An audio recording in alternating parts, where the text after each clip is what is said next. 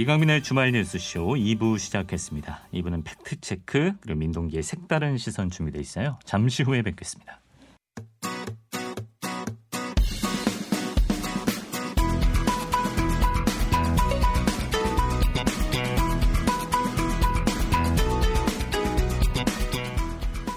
한 주를 팩트체크로 정리하는 시간 모아 모아 팩트체크 오늘 팩트체크 전문 미디어 뉴스톱의 선정수 기자와 함께합니다. 어서 오세요. 안녕하십니까.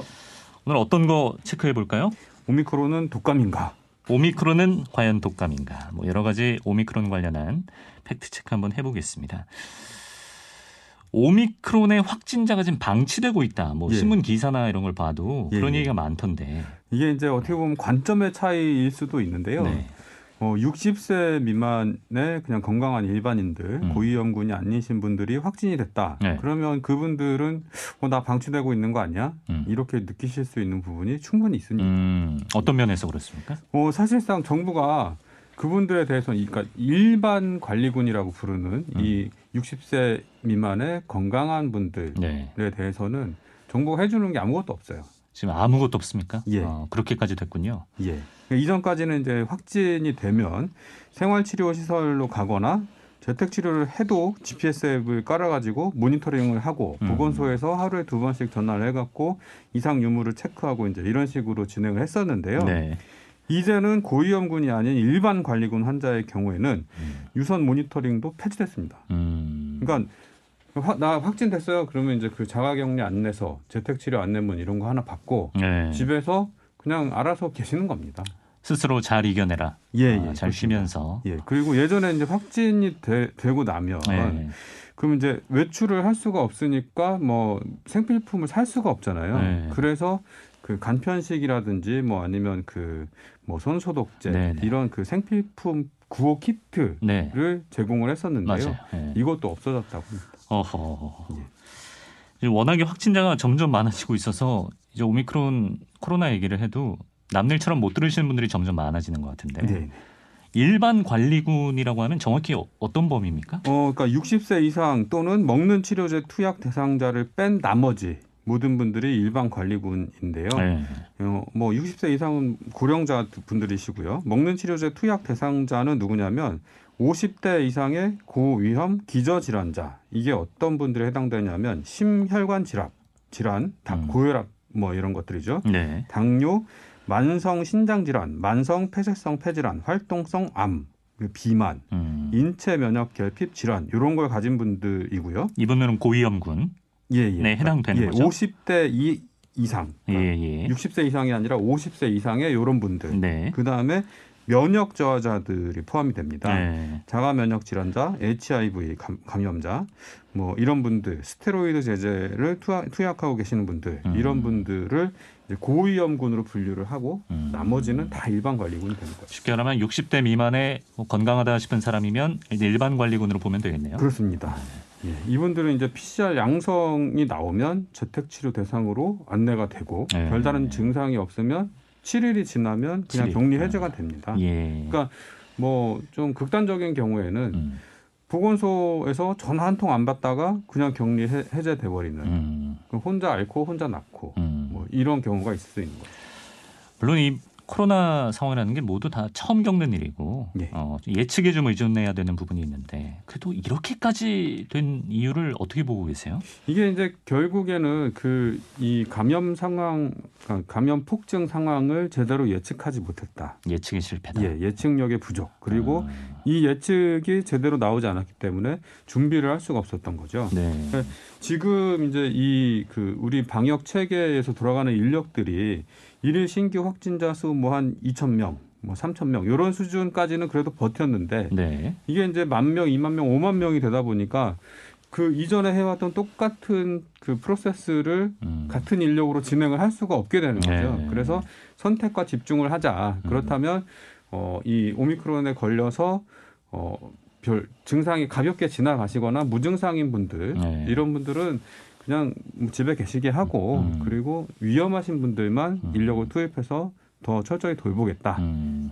이런 그 접근인 셈이죠. 그 말인즉슨 건강한 사람은 별다른 조치하지 않아도 오미크론 정도는 이겨낼 수 있다 이런 판단이 있는 것 같네요. 그렇습니다. 네. 근데 이- 이게 이제 그 그럼에도 불구하고 음. 그 사람들이 아무리 건강해 보여도 혹시 자, 자신도 모르는 뭐 질환이 있을 수도 있는 그렇죠. 거고 예. 어떻게 될지 모르지 않습니까? 네. 그래서 그 일반 관리군들도 네.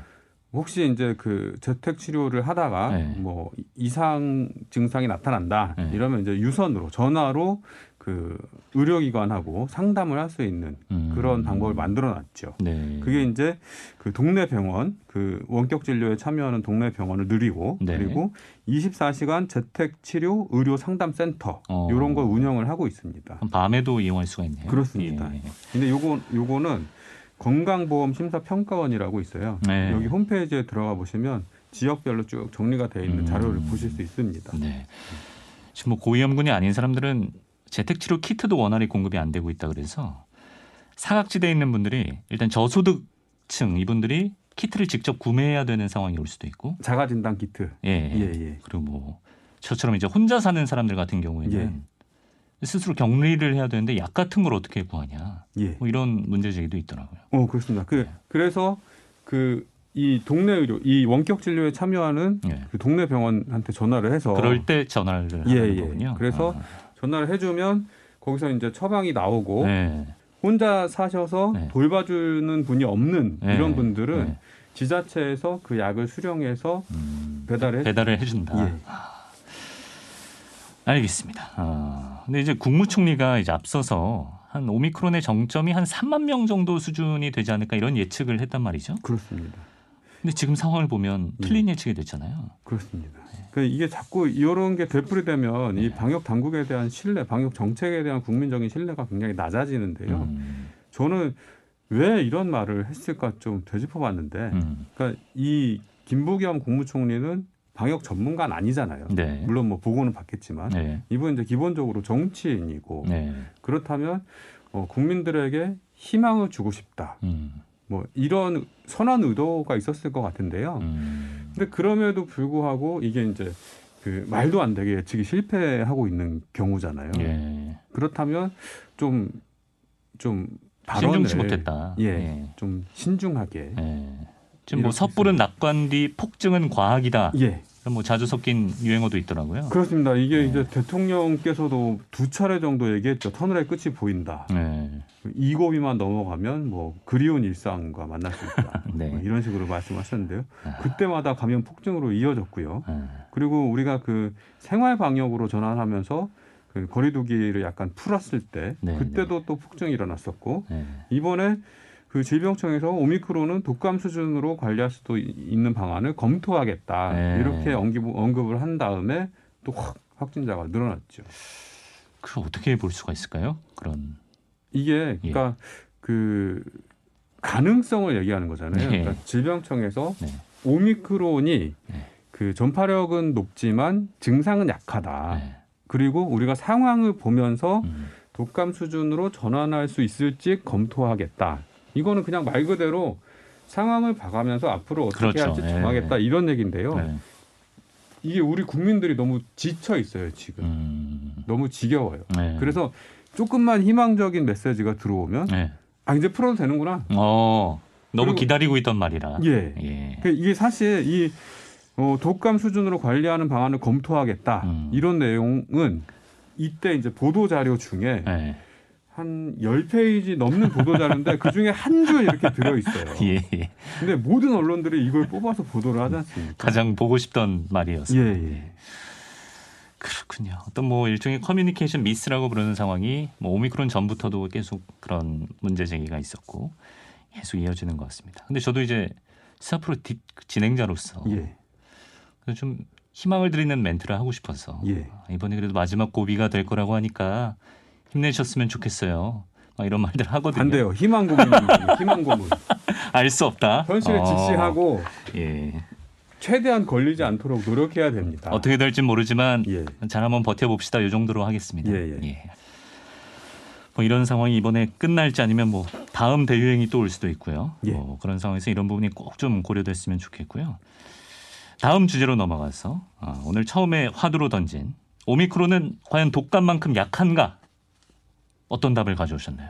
제가 계산을 해봤는데요. 어, 계산이 필요하군요. 예. 예. 이거 제가 계산하다가 실패해갖고 예. 그 전문가 교수님한테 부탁을 했어요.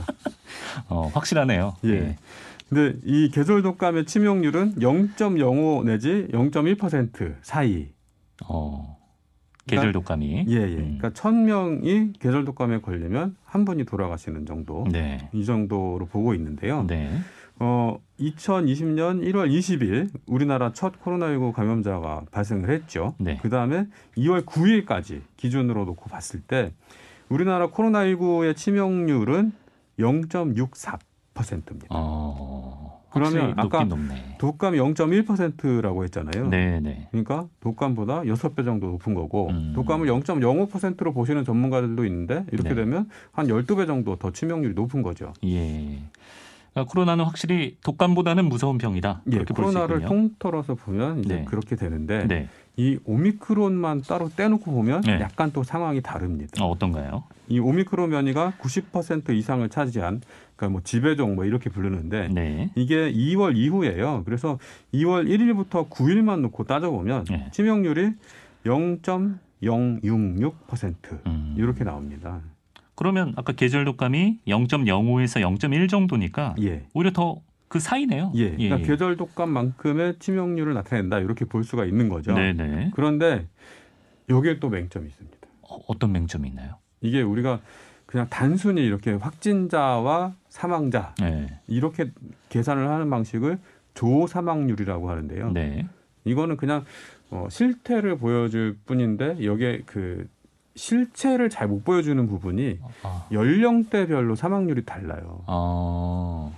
그래서 통계 착시 효과가 발생하거든요. 아, 그래요? 그래서 예. 그런 부분을 제거한 것이 네. 어, 표준화 사망률이라는 계산 방식이 있어요. 아. 그러면 그에 따르면 어떻게 나오나요? 표준화 사망률로 계산을 하면 예. 오미크론의 치명률은 0.21% 정도가 나옵니다. 0.21이면 계절 독감보다 한 두 배 이상 예. 좀 위험하다 이렇게 볼 수. 있는.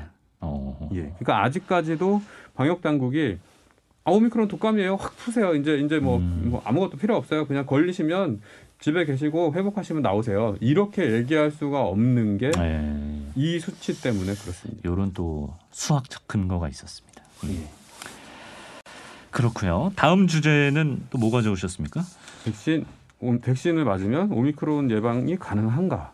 아, 그러니까 지금 뭐 돌파 감염된 사람들이 한둘이 아니기 때문에 그렇습니다. 이 백신 소용이 있는 거냐 이런 얘기 계속 나오고 있는 상황이고. 예. 우리나라 방역 당국이 오미크론 확산에 따른 방역 수칙으로 세 가지를 제시를 하고 있는데요. 네. 첫 번째가 예방 접종, 3차 접종을 적극적으로 참여하자 네. 이런 거고 두 번째가 산밀 상황, 밀폐, 밀집, 밀접 환경에서 보건용 마스크 KF80 이상을 착용하고 환기를 1, 3회 10분 이상씩 실시한다. 그리고 대면 접촉을 줄인다. 이렇게 세 가지를 들고 있어요. 네. 그 앞, 그 가장 먼저 강조되는 부분이 예방 접종이잖아요. 네. 어 근데 뭐 말씀하셨듯이 저도 계산을 해봤는데 돌파 감염 사례가 엄청 많이 나오고 있어요. 지금 네. 삼 3차 접종 완료자들 사이에서도. 네. 근데 이게 자연스러운 겁니다. 자연스럽다. 예. 음. 세상. 어떤 예. 백신도 어, 특정 질병을 100% 막아주는 백신은 아, 없습니다. 그러니까 시간이 지나면 예. 돌파 감염될 비율은 당연히 높아질 예, 수밖에 없다. 그러니까 확 3차 접종 완료자가 예. 많아지면 많아질수록 3차 접종 완료자 중에 돌파 감염 음. 사례가 늘어나게 돼 있습니다. 아. 그럼 그럼에도 우리가 백신을 맞아야 한다면 그건 왜 그렇습니까? 그거는 이제 비율, 효율을 따져보면 되는데요. 네. 이것도 또 제가 사- 계산을 해봤는데요. 네. 어, 1월 4주차 백신 3차 접종의 백신 유효성은 70.9%. 음. 이게 그 시- 백신 임상 실험해 갖고 유효성 평가하는 방식인데요. 네. 50% 이상이면 이 백신은 효과가 있다. 이렇게 그러니까 이게 합니다. 1월 4주차 그 시점에 우리나라 3차 접종 맞은 사람들을 대상으로 조사를 했더니 예. 70.9%의 유효성이 있었다. 그렇습니다. 어, 예. 예, 이게 1월 3주차에는 81.4% 정도가 나왔었는데요. 네. 네. 조금 떨어지긴 하지만 아직까지도 어, 효과가 어느 정도 있는 편이다. 그렇습니다. 예. 예. 감염 예방 효과가 이제 유지되고 있기 때문에 50% 예. 이상으로. 근데 어. 이거를 위중증으로 가는 걸 막아주는 확률 음. 그리고 사망을 예방하는 그렇죠. 효과 이런 걸 보면 그러잖아요. 예. 거의 90% 이상이에요. 음, 훨씬 유의미한 숫자. 예, 예. 그러니까 뭐 당장 돌파 감염자가 늘어난다고 해서 음, 어 백신 맞아도 걸리는데 왜 맞아? 음. 이렇게 반응하시면 그거는 뭐 진짜 그 음. 겉에만 보신 거고 본인은 건강할 수 있으나 예. 아, 더 위험하고 취약한 사람들이 있다는 거. 그렇습니다. 좀 기억을 하셔야 될 것 같습니다. 여기까지 오늘 오미크론 관련한 팩트 체크 뉴스톱의 선정수 기자와 함께했습니다. 고맙습니다. 네, 고맙습니다.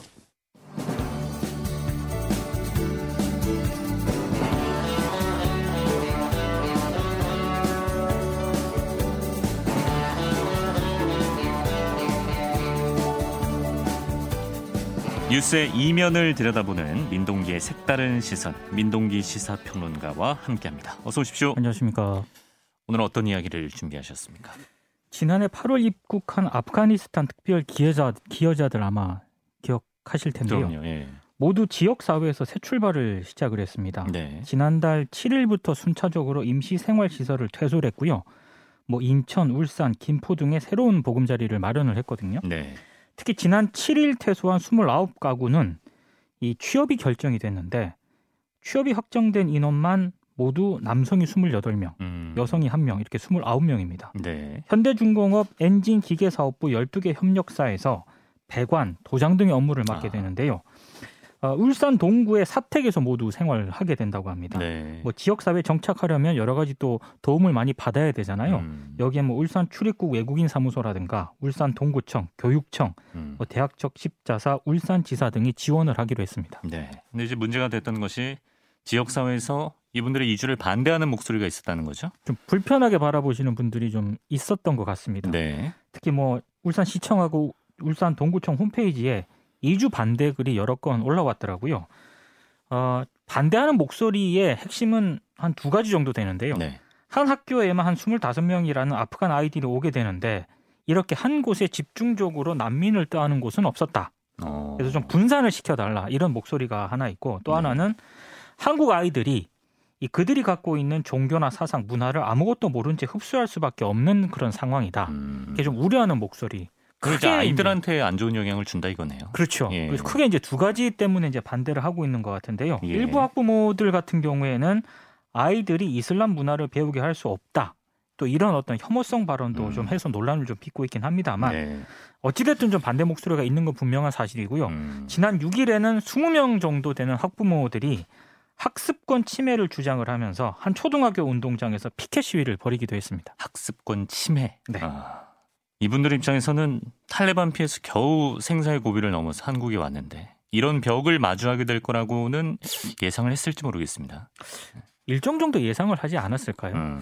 근데 참 쉽지 않은 문제인 건 분명한 것 같습니다. 특히 이제 일부 주민들 같은 경우에는 왜 이런 문제를 주민들과의 논의 없이 그렇게 일방적으로 결정을 했느냐 음. 이걸 문제로 지적을 하고 있는데요. 네. 울산 동구청의 해명은 이렇습니다. 지난달 27일 법무부에서 이 아프간 특별기여자 정착을 통보하는 공문이 왔다. 그리고 설 연휴가 이어졌기 때문에 주민들과 협의할 시간이 부족했다. 이런 입장을 밝혔고요. 네. 앞으로 최대한 주민들과 협의할 수 있도록 노력하겠다. 이런 입장을 내놓았는데 이제 당장 발등에 불이 떨어진 곳은 울산 교육청입니다. 아 그렇겠네요. 왜냐하면 3월 새학기를 앞두고 있지 않습니까? 네. 이 아프간 특별 기여자 자녀가 포함된 학교 배정을 지금 빨리 서둘러야 되거든요. 음. 자녀 가운데 한 자녀 가운데 6, 64명 정도가 학령기에 해당을 합니다. 네. 초등학생 25명을 비롯해서 뭐 중학생 17명, 고등학생 22명. 어, 이들 모두 근거리 배정 원칙에 따라서 거주지 인근 학교에 입학할 수가 있는 상황입니다. 예. 울산교육청에서 어떤 입장을 밝히고 있나요? 일단 학부모들이 반대 목소리가 좀 크긴 하지만 네. 어찌됐든 이들의 학습권은 보장해야 된다라는 그런 입장이고요. 음. 어, 일단 교육청은 이들이 배정될 해당 학교 관계자라든가 학부모들을 대상으로 설명회를 열어서 최대한 좀 설득을 해보겠다 이런 입장입니다. 네. 그리고 부서별로도 뭐 아프간 특별 기여자 자녀에 대한 교육 과정이라든가 한국어 교육, 인력 등 여러 지원책을 마련을 하기로 했는데요. 네. 그럼에도 불구하고 이 설명 과정에서 일부 학부모들이 거세게 반발하는 그런 상황이 발생을 했습니다. 예. 이 특별기여자 자녀들의 학습권 입장에서 생각을 해보면 아직 한국말이 서툴기 때문에 그렇죠. 같이 있는 게 낫다라는 얘기도 많이 하더라고요. 그렇습니다. 예. 예. 그래도 이 와중에 한편에서는 지나친 혐오를 거둬야 한다 이런 목소리도 나오고 있다고요? 이제 시민단체들 중심으로 이제 그런 목소리를 내고 있습니다. 예. 울산 시민연대가 지난 7일 성명을 발표를 했는데요. 입학을 막아서 초등학생 친구들을 떨어뜨려 놓자는 이런 주장이 나오고 있는데 참 부끄러움을 가진다 이런 성명을 발표를 했고요. 음. 그리고 53개 시민사회단체가 울산시청 정문 앞에서 지난 9일 기자회견을 열었거든요. 네. 그러니까 난민을 보호하겠다는 정부의 책임 있는 자세와 노력이 중요하고 한편으로는 아프간 특별 기여자들의 고통에 공감하는 성숙한 시민 의식도 우리가 좀 가져야 한다라는 음. 점을 강조를 했습니다. 네. 이제 울산시를 비롯한 지자체에서 이 문제를 어떻게 지혜롭게 풀어나가느냐 그게 중요하겠네요. 지난 10일 울산시청에서요 송초로 시장을 비롯해서 뭐 교육감, 동구청장 그리고 학부모 대표 등이 참석한 가운데 회의를 했거든요. 네. 송초로 시장이 이런 얘기를 했습니다. 그러니까 특별 기여자 정착 이 문제는 우리 사회가 지금까지 경험하지 못했던 그런 일이잖아요. 네. 그래서 다른 나라에서도 어떻게 기억할지가 굉장히 중요하기 때문에 어른들이 좀 지혜를 모아야 할 것 같다 아. 이렇게 얘기를 했고 네. 울산시는 회의에서 특별 기여자 이주 배경을 설명을 하면서 앞으로 유관 기관이라든가 학부모들의 의견을 청취하고 적극 검토하겠다 이런 입장을 밝혔는데요. 네. 저는 이제 앞으로 이제 지혜를 모으지 않겠습니까? 예. 근데 지혜를 모으는 과정에서 불편하지만 몇 가지 좀 할 얘기는 좀 해야 되지 않을까 싶습니다. 아, 이 오늘의 핵심이군요. 어떤 얘기인가요? 일부긴 한데요. 이들이 거주하게 될 지역에서 집값 하락을 우려하는 목소리가 분명히 나왔습니다. 예. 예. 이 특별 기여자들이 생활하게 되는 사택은 예전에 현대중공업에서 기숙사로 사용됐던 그런 시설이거든요. 네. 근데 주변에 대규모 아파트가 있다고 합니다. 아, 그러다 보니까 이제 집값 하락을 우려하는 목소리가 일부 나오긴 아하. 했는데 저는 이해가 되는 측면이 있긴 합니다만 한 가지 좀 생각해 예, 해봐야 될 것은 네. 우리 사회 모든 기준이 네. 부동산, 학습권 이게 기준이 되는 것은 과연 이런 현상이 온당한 것인가? 그런 사회는 너무 슬프죠. 그렇죠. 여기에 예. 대해서는 한번 생각해 볼 대목이 있는 것 같고요. 예. 그리고 이슬람 문화에 대한 막연한 어떤 두려움과 거짓 정보 등으로 주민들을 선동하고 있다라는 음. 그런 지적도 나오고 있거든요. 네. 이것 역시 좀 생각해 볼 그런 대목입니다. 특히 울산 지역 시민단체들의 얘기에 따르면 울산 동구 같은 경우에는 현대중공업이 거기 있었거든요. 네. 지금도 있죠, 물론. 그러니까 외국인 기술자 가족들이 예전부터 그 울산 동구에 오랫동안 거주를 해왔다고 합니다. 이게 음. 무슨 얘기냐면 네, 네. 외국인에 대한 어떤 거부감 이런 게 다른 지역에 비해서 상대적으로 적다고 지역. 하거든요. 예. 그런데도 불구하고 아프간 기여자들에 대한 이렇게 일부 반발이 제기되는 것은 아프간인들에 대한 어떤 차별적인 시선 아. 이게 좀 밑바탕에 깔려 있는 게 아닌가 종교적 선입견이라든지 그렇습니다. 예. 이런 부분이 있는 것 같아서 이것도 한번 생각해 볼 대목인 것 같고요. 예. 마지막으로는 2012년 2월 10일이 우리 대한민국에서 난민법이 제정이 됐습니다. 아, 예. 이제 10년이 딱 지났거든요. 네. 근데 난민 인정률이 2010년에서 2020년 유엔 난민 기구에 따르면 이 기간 동안 평균 난민 인정률이 1.3%거든요. 어. G20 개국 가운데 꼴찌 수준입니다. 아, 이것도 꼴찌입니까? 한국보다 낮은 나라는 일본밖에 없습니다. 예. 네. 그리고 한국이 그 전에요. 92년에 난민 협약에 가입을 했고요. 네. 앞서 언급해 드린 것처럼 2012년에는 아시아 최초로 난민법을 제정을 해서 음. 이 국제사회에서 굉장히 많은 주목을 받았거든요. 네. 그런데 난민 협약에 가입한 그런 나라에 걸맞은 어떤 책임을 보이고 있느냐 여기에 대해서는 굉장히 좀 비판을 많이 받고 있습니다. 음. 참고로 난민 협약은 어떤 협약이냐? 네. 모든 난민은 차별 없이 보호받고 생명이나 자유가 위협받을 우려가 있는 국가에 송환이 금지가 되고요. 음. 최소한의 처우가 보장돼야 한다. 이런 내용을 담고 있는데 난민 협약에 가입된 가입한 그런 나라에 걸맞은 음. 책임 의식을 이제는 보여줘야 할 때가 좀 음. 되지 않았나 싶습니다. 네. 이제 지역민들 입장에선 지역의 어떤 변화가 이루어질 때 좀 방어적으로 태도를 취하는 거는 아, 이해할 수 이해합니다. 있습니다만 네. 이분들은 정말 자유를 위해서 탈출한 사람들이고 또 우리나라를 위해 기여한 사람들이라는 거 대한민국을? 도운 그렇죠. 분들입니다. 예, 그것도 되게 중요한 부분인 것 같아요. 네. 그래서 생각해 볼 만한 지점인 것 같습니다. 색다른 시선 민동기 시사평론가와 함께했습니다. 고맙습니다. 고맙습니다.